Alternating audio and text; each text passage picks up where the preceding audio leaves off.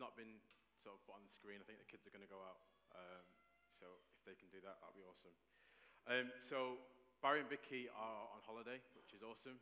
And Tony is meant to be here, but he's a bit unwell. So if you keep him in your prayers. And so you've got me. Sorry about that, but we'll have a great time. It's been an awesome time so far this morning, and I would like to welcome you if you're new today. It's great to see you, it's great to have you, we love you, and it's great to see you. Let's pray. Lord, we come before you right now, and we thank you for this great opportunity to be together. Lord, we ask that as we go into your word briefly, that you will speak to us. Let your Holy Spirit speak through me, and let what you want said to be said. In Jesus' name. Hello. So, the other week I was in the supermarket, and Fat Mum will know me for this, but as we were walking in, I saw this gentleman with his daughter, and they were walking past, and I thought, being a gentleman that I am, that I'll let them walk by. And as they did so, I paused and waited for the expected response, which didn't come. I had a bee in my bonnet that day, so I thought I would remind him of what was meant to be done. So as he strolled past me a few feet, I loudly exclaimed, "You're welcome, sir." At which point, I think that jolted his memory, and he gave the appropriate response, which is, thank you. And I felt that I'd done my civic duty that day. But why do I say that? I say that because oftentimes when we do things for people, and we do it out of the goodness of our heart, we don't have to do it. We often expect a response, and the response that we expect is one of gratitude or thankfulness. When we do something for people, regardless of whether it is, we don't often do it with that intention in mind that we want to receive gratitude, but we expect that that's the response that will be given. And in preparing for today, I was asked to speak about thankfulness and gratitude, because later on we're going to hear three amazing testimonies of the goodness of God. And in preparing, I couldn't get past the cross.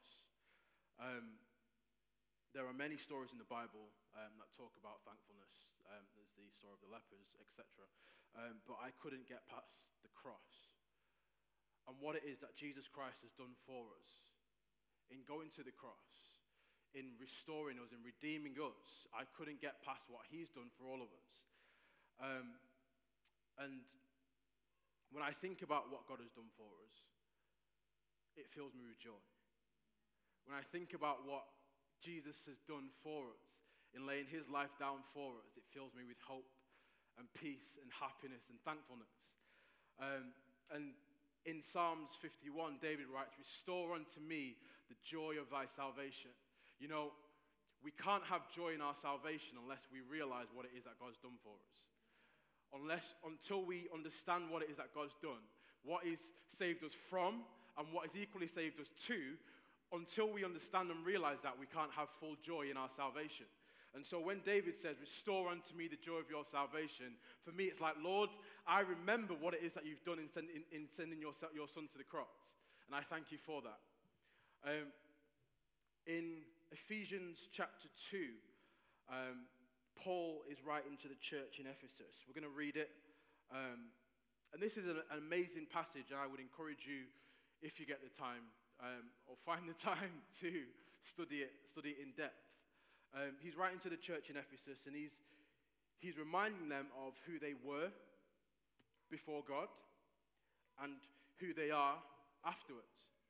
And it's an amazing passage, which we're gonna spend a few moments reading a couple of verses now. So Ephesians 2, starting in verse 1, it says, "And you were dead in the trespasses and sins in which you once walked, following the course of this world, following the prince of the power of the air, the spirit that is now at work in the sons of disobedience, among whom we all once lived in the passions of our flesh, carrying out the desires of the body and the mind, and were by nature children of wrath like the rest of mankind. but God. You know what? I love when reading scripture and there's that but God. Because there's so much wrapped in that. I used to play basketball. I'm slightly overweight and definitely very unfit now, so basketball will be a challenge for me. But there's a move in basketball called a pivot. And when you receive the ball, you plant one foot and you spin sharply and go in the other direction. That's what that but God is there for me. When I read that, it reminds me of a pivot, a change in the moment, a change in time, that God has done something that intercepted the direction that we were going, because it says, but God, being rich in mercy, because of the great love with which he loved us, even when we were dead in our trespasses, made us alive together with Christ. Hallelujah. By grace you have been saved and raised up with him and seated with him in the heavenly places in Christ Jesus. Hallelujah. Awesome. And my screen's froze. It's all good. But, you know, it's all about the cross. People will try and suggest, and there have been many people who say, oh, just be good. Do good works. Be kind to people. I know I've done it before, and I've done my good deed for the day. Case in point, the other day when I reminded that gentleman of how to be thankful and grateful, but it's not solely about good works. You know, apart from the cross and outside of what God has done for us, good works mean nothing. You know, the Bible teaches that our good works are like filthy rags, and that has lost its meaning in the context of everyday language, because we associate filthy rags as maybe a white cloth that's got mud on it or something that can be easily washed. But in the context of the day, when Isaiah wrote that, it actually meant our good works are essentially a menstrual cloth. The thoughts of that are, obviously it's a natural process, however, it's not something that to be excited about, is it? But the Bible likens our good works in order to gain, I don't know, acceptance or favor with God, like a menstrual cloth. And so our good works, apart from the work of Jesus Christ, outside of the work of Jesus Christ, should receive scorn. And that's, I presume, what God's response is to us trying to buy his righteousness, for us trying to buy his favor. You know, it's not what we do, it's all what Jesus has done for us on the cross of Jesus Christ. And the law was given in the Old Testament to prove that we are in need of God, because there were so many laws that were given that none. The Bible says if you broke one law, you were guilty of the whole, or breaking the whole law. And you see, in our own strength, there's nothing we could ever do to gain the favor and righteousness of God. And so he sent Jesus. Jesus said, I've come not to abolish the law, but to fulfill it. And what happened was the scribes and the teachers of that day, they thought, oh, we're great because we've managed to keep the law. But Jesus said, no. Because you think you've not killed someone, but I say, if you've thought an evil thought about your brother, you're guilty of murder. They said, oh, no, we've not committed adultery. But Jesus said, no. If you've ever looked at a woman with lust in your heart, and the same goes for men, if women have looked at men with lust in their heart, they're guilty of adultery. And all that proved that we needed a Savior, and that we needed a God to ransom us and to pay the price for our sin.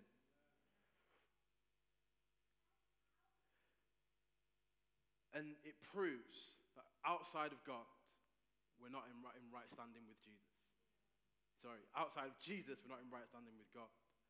And it's what Jesus did on the cross that brings us into right standing with God.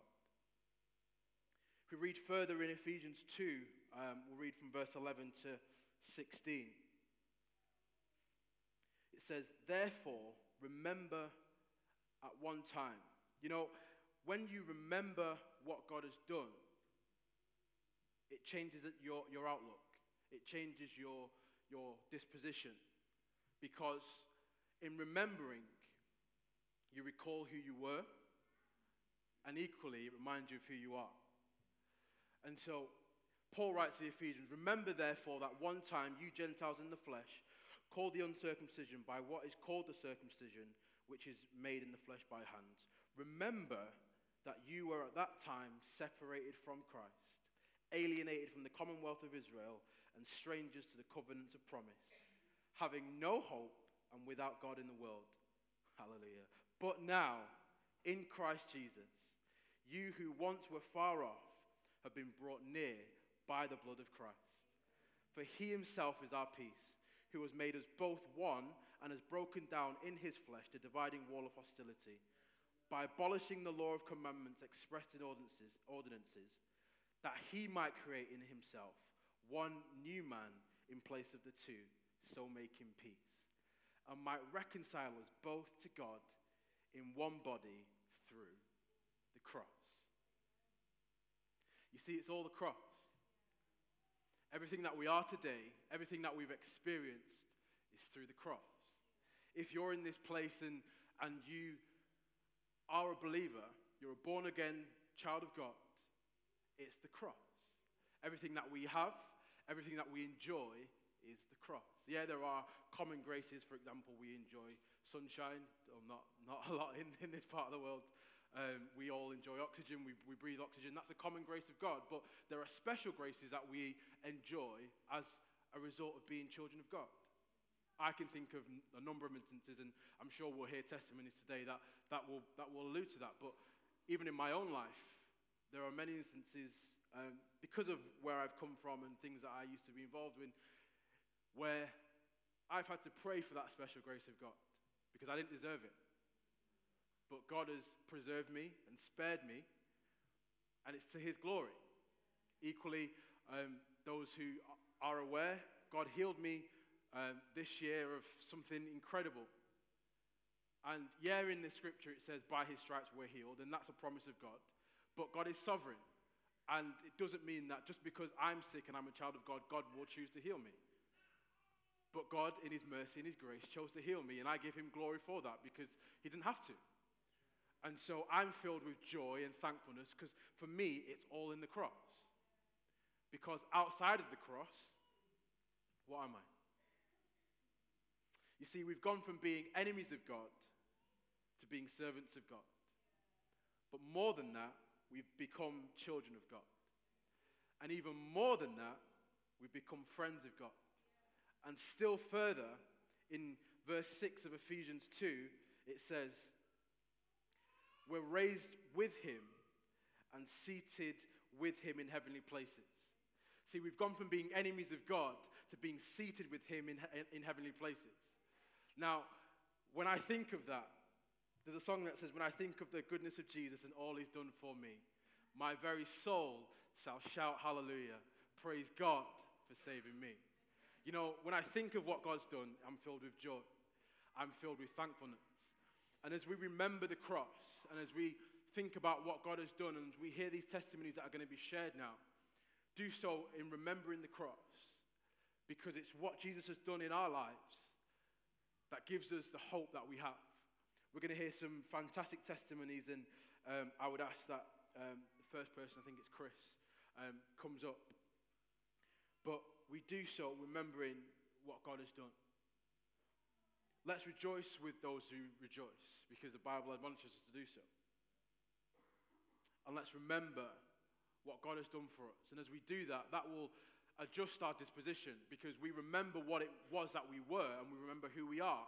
And so our heart is one of thankfulness.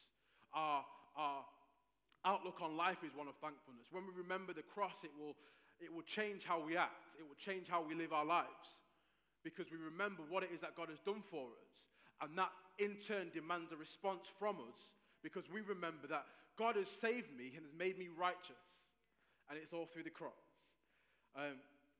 So yeah, as we listen to these testimonies, let's do so and let's rejoice with these guys. It's been an interesting year for all sorts of reasons, and we give God all the glory. and we give all the honor. So as Chris comes to the stage, let's welcome him.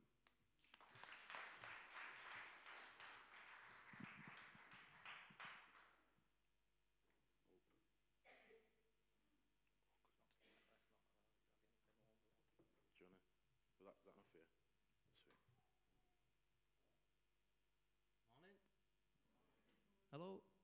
We're in business. Oh, man. That's going like that now. Oh, man. Do you know what? My life now is all about gratitude. Gratitude, that's all I live about now. Gratitude. Every time I pray, I start with thank you. Do you know, I got up this morning and I went to the shop and bought a bottle of milk. I couldn't do that. I have to explain why I had no money. You know, it's only £1, but I got up. If I was to write a gratitude list now, there'd be about probably 8 things on it already today. You know, getting up and just having £1 on side, one thing. Getting in my car, on drive, another thing. You know, and then going shop, buying a bottle of milk and having a bowl of cereal and just taking it. People take it for granted, don't they?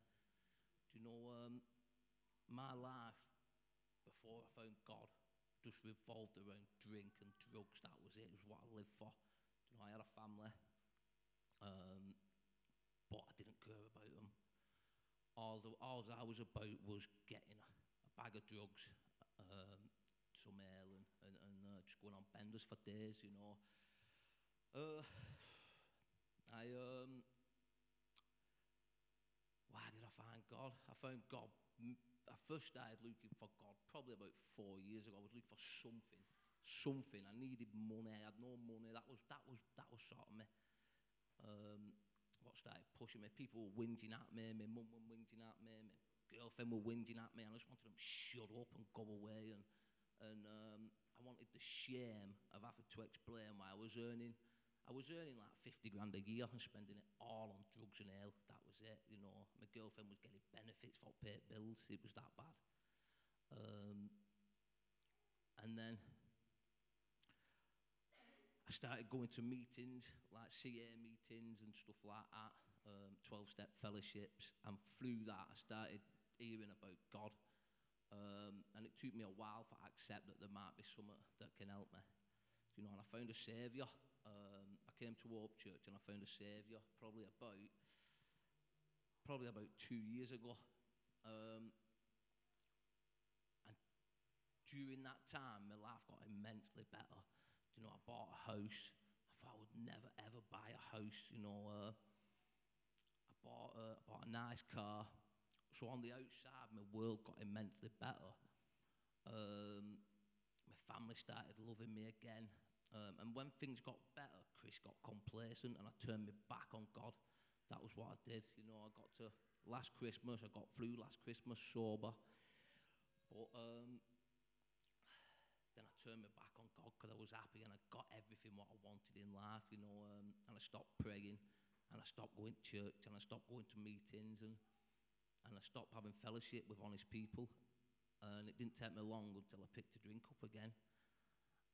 And I picked that drink up, and my business partner said to me at the time, he said, "Is that a good plan?" And I said, "Yeah, I'll be all right, I'll just have one." And when I went to the bar, I bought 2.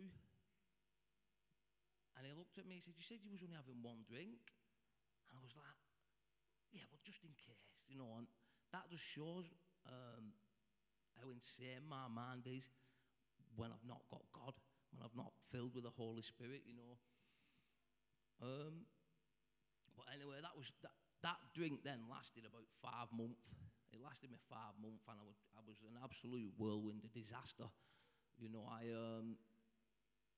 convinced myself I didn't want a family anymore. I just wanted me, myself, my car, my house, my stuff.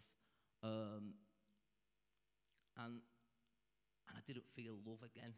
You know, I became that horrible person that I used to be. And I was broke. And what did I do? I came back to church. I came back to church as a broken man. I wasn't financially broke, but I was emotionally broke. You know, there was nothing left. And I knew that I had a way out here because I'd had it before. and that was only 3 months ago. And I couldn't look people in eyes. I could speak to you. I speak to you, but I couldn't look you in eyes when I was talking to you. And then I got up this morning and looked at my daughter, and the difference from them to now, because I pray every morning and I thank God every single night for what I've got. It's immense. You know, I look in my daughter's eyes now and I feel joy, I feel happiness when I look at her. You know, whereas when I'm doing what I do best, without God in my life, I just feel resentment towards the people who I should love the most. But yeah, I just stand here just grateful to the Lord Jesus for everything that He does in my life daily. And that's it, really. I'll leave it there. Awesome. Fantastic. I think the next person is Jeff. Yes, it is, mate. Come on. But no, that was awesome. And we thank God for you and what God's done in your life, and we can see that. So, awesome. Mr. Jeff. Thanks, mate. Mr. Jeff. I just...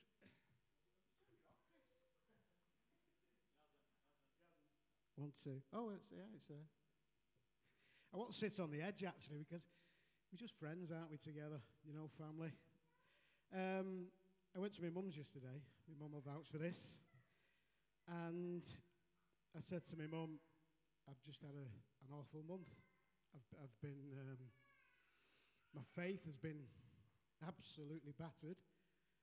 And I said, I just can't get up tomorrow. I've got nothing at all that I have to say. And that's how it stayed. My mum will vouch for that, won't you, Mum? Oh, she's out with kids. The last week, I've been on my own. My wife's been at my mother-in-law. She's not been well at all. She had to have an operation. So I was feeling a bit sorry for myself anyway. I had to look after myself. So, but this morning, about half an hour before I came to church, God spoke into my life. And He reminded me of something that happened last week, right? I was in a position now where my faith, you know, I love God with all my heart. You know, you aren't, anybody that knows me knows that. But we go through these times. You know, there's no problem with having doubts. It is a sin to doubt God. But it's not if you take it back to Him. You know, we all go through these doubts. So I was in the bath about half an hour before I came here, and God spoke. Our Mike, he's not my brother or anything. He's got the same name, Mike Mullen, but we were brought up together. I love him to bits. And over the years, I've spoke about my faith and cut it short. Eventually, he started to ask questions, and one thing led to another. Anyway, he's now over in Canada, in Winnipeg, serving the Lord. He's in a church called TC Church, Today's Church. If you want to go on website and look him up, wonderful, wonderful guys, just like us. And I spoke to him, and he said, he rang me, he said, Jeff, I'm really struggling. He said, my faith is, you know, I'm doubting, and you know, and funny enough, yesterday when I was talking to God and praying and just saying I'm struggling with doubting, you pocket rang me. You know, anybody doesn't know what a pocket rang is. You know, when you sit down and you ring somebody. Actually, I rung Mike, and God said, phone back. So He phoned me and explained to me what was going on, and I shared with him about people in the Word, you know, about John the Baptist. You know, when he actually says, you know, we all know what he went through. You know, he knew who Jesus was. He knew, as soon as he seen him, he knew, you know, I'm not fit to lace his shoe, you know all that. But when he was arrested and put in the prison, he sent his disciples to Jesus and said, are you the one to come, or should we look for another? So I was going through all these scriptures with him just to say, look, don't beat yourself up because you're doubting. It's not a problem. It's not a problem. And also we've got, obviously, Thomas. He actually sat at the feet of Jesus and learnt at the feet of Jesus. But he said, after Jesus was crucified, unless I see the holes in his hands and, you know, the hole in his side, that I won't believe. So God appeared. You know, so basically all my testimony is to say that although that our faith might struggle, although, you know, things might be going against us and, you know, we feel as though we're far away from God, we might feel we are far away from God, but he never leaves us or forsakes us. Amen? Amen? So what Jesus said to me this morning was, what you did for Mike, put it into your own life. Look at what you said to him and don't doubt me. Believe me. And another thing that I just want to share as well that got me to this position of where God spoke to me, because it put my mind back onto God, back onto Jesus. Believe it or not, I don't know whether I think she's sat at the back there just with a hand to her mouth, Vicky. Vicky shared something on Facebook this morning. It said, and it was Corrie ten Boom. When a train goes through a tunnel and it gets dark, you don't throw away your ticket and jump off. You sit still and trust the engineer. So we're going to go through troubles. We're going to go through doubting, but trusting him. When you do doubt, take it to him. As I said to our Mike, and God said back to me, he never leaves us or forsakes us. Okay, that was a quick one for you. Thanks a lot. Sorry, just before I go, just a reminder to the gentlemen. I know this is next Saturday, 9:00 here, men's breakfast. I've got about 15 of you that have already said you're coming. But obviously, I don't know everybody's number and everything. If you see me today or Ian Hercart, put your hand up, Ian. Where are you? There he is there. We'd love to see you. Come and have breakfast with us. Io's going to share something with us. I've got get the conversation going. And the man at the front, Adam's going to do a few worship songs. So look forward to seeing you next Saturday. Thanks, guys.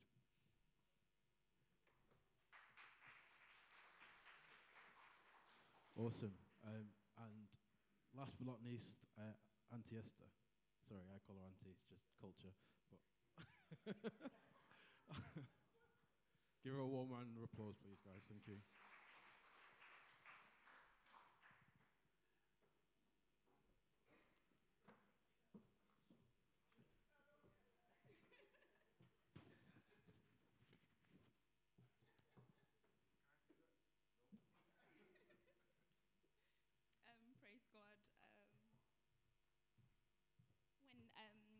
Vicky asked me if I wanted to testify. I just thought, I testified of God's greatness, and I always do because I'm so grateful for everything that he does. And as I was coming up here, my son said, "Mom, just keep calm, okay? Just stay calm." I'm sorry, David. I'm just passionate about the Lord and his goodness. And in everything that goes on, I look for the good.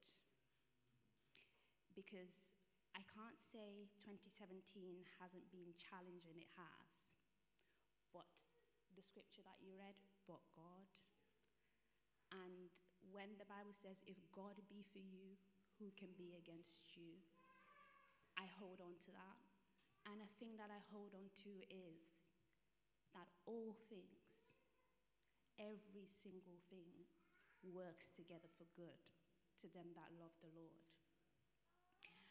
God has seen us through 2017, and we can look forward to 2018 because we know who has gone before us. And he said, I will go before you and I will make every crooked path straight. That means there are crooked paths. But he said, I will make them straight and I will make the rough road smooth. And to me, that gives me hope.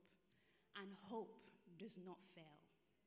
Hope does not fail. And funnily enough, this morning, as I was in the shower, he gave me the scripture that says, in all your ways, acknowledge me, and I will direct your path. And I say unto you today, this morning, wherever you are in life, I want you to hold on to that, to say, in everything, acknowledge him. And that, I think, is the most challenging thing for us as human beings, because we have our own free will. And the Lord could be telling us what to do, and we can turn around and say, I don't want to do that, because it doesn't feel good, because it doesn't line up with what I'm doing, and I can't see what you're saying. But I do not need to understand what God is doing. I just need to put my hope and trust in the Lord and understand that all things, the good, the bad, the ugly, every single thing works together for my good, because I believe in him and I know in whom I have put my trust. Hope does not fail. I thank the Lord for his goodness. I thank him for his mercies. I thank him for his everlasting love. I thank him for joy. I thank him for his protection. Because every 5 days a week, 6 days a week, we're traveling on the motorway. We go back and forth, and the Lord has kept us. And the Lord has continued to increase us. And the Lord has been with us. He's never left us. He's never forsaken us. There have been tears. There have been joy. There have been times of tears. I can remember the tears in 2017, but the Lord has seen us through it. And that's our testimony. And that's what we stand on when somebody comes and you're going through it. I always see it as I'm going through it, not just for me. I'm going through it for the person that's coming after that. I have to testify and say, if he did it for me, he can do it for you. So I just say to you, hold on. And remember, hope does not fail. And remember that all things work together for my good. And that's my message to you this morning as you go into 2018. In the name of Jesus, you hold on. You keep strong. You keep your eyes on the Lord. We look unto the hills from whence cometh our help, knowing that our help does not come from man. It comes from our Maker, our Creator, the Lord God Almighty, the one that said, do not be afraid. I will not allow you to dash your feet against a stone. The God that keepeth Israel, the God that never slumbers. He never sleeps. Hallelujah. He's watching over you. He's watching over us. And as we go into a new season, we remember that we've got God on our side. And greater is the God that is in us than he that is in the world. And remember, you are an overcomer. We are victorious through the blood of the Lamb, by the words of our testimony. In Jesus' name. I don't know if you want to say anything.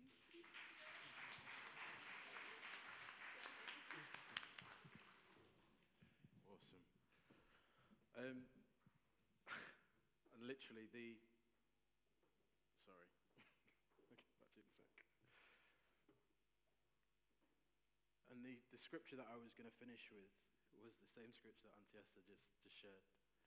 Revelations 12. And they overcome by the blood of the Lamb and the word of their testimony. My version says, and they have conquered him by the blood of the Lamb and by the word of their testimony. I don't know what 2017 looked like for you. I don't know what you experienced, but there's hope, because the word says he is the same yesterday, today, and forever. We've heard testimonies of God's goodness. We've heard testimonies of God's protection. I don't know what this year's been like for you, what you've experienced, but we overcome by the blood of the Lamb and the word of our testimony. Hold on to what God has done for other people and say, God, if you can do it for them, you can do it for me. Because your word says, great, that you're the same yesterday, today, and forever. So as we go into 2018, let's go into 2018 with a blast. Let's go into 2018 with hope, knowing that our God is good and our God is faithful. I think we're going to go into a time of praise and worship, but yeah, let's pray. God, we thank you for your word. We thank you that you are the same yesterday, today, and forever. And thank you because you're a good Father. And you've given us good gifts, and you will continue to give us good gifts. And Lord, we know that in every situation that you are with us, because your word tells us you'll never leave us nor forsake us. So Lord, we thank you for the death of your Son, and we thank you for the life that we have in him. And Lord, we commit our lives again to you, and we say, Lord, have your way, because you are worthy of praise, you're worthy of glory. In Jesus' name, amen.